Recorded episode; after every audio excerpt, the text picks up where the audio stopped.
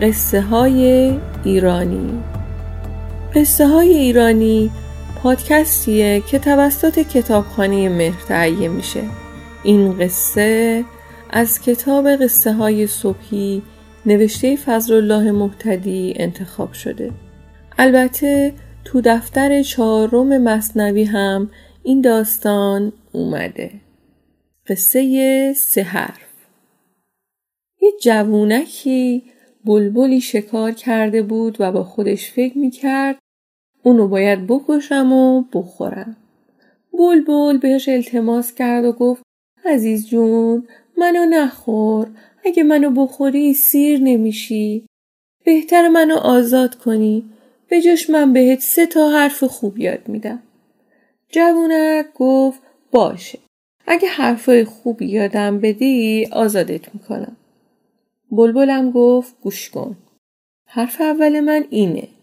هرگز چیزی که وجود نداره نخواه. حرف دومم اینه. هیچ وقت بر کاری که شده و نمیشه برش گردون تأسف نخور. حرف سوم منم اینه که چیز محال و باور نکن. جوونک گوش کرد و گفت اینه که گفتی خیلی خوب بود. هرچه بادا باد برو و برای خودت آزاد باش. بعدش هم بلبل و پر داد. بلبل پرواز کرد رفت روی درخت نزدیک نشست و با خودش فکر کرد امتحان کنم ببینم حرفای من تأثیری روی این جوون گذاشته نتیجه داشته یا نه. پرید رو شاخه پایینتر و گفت اما راستی که تو خیلی احمقی. اگه می‌دونستی چه جواهر قیمتی تو دهن و زیر زبونم هست هیچ وقت مقابل هیچ حرفی منو رها نمی‌کرد. جواهرشم جواهر ساده ای نیست.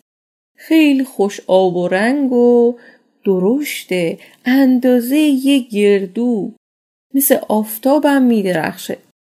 اگه این سنگ نصیب تو می‌شد تو دنیا هیچ کسی ثروتمندتر از تو وجود نداشت. جوونک که این حرف رو شنید کم مونده بود از قصه دق کنه.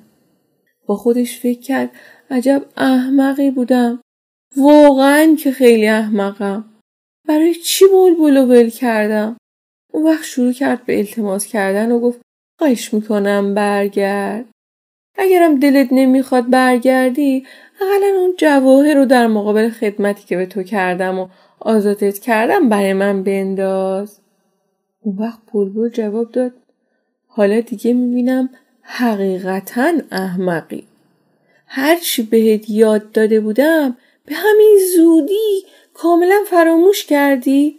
هم تأسف می‌خوری برای کاری که شده و برگشت نداره. هم چیزی تقاضا می‌کنی که وجود نداره و هم حرفای محال و باور می‌کنی. حالا خودت درست فکر کن.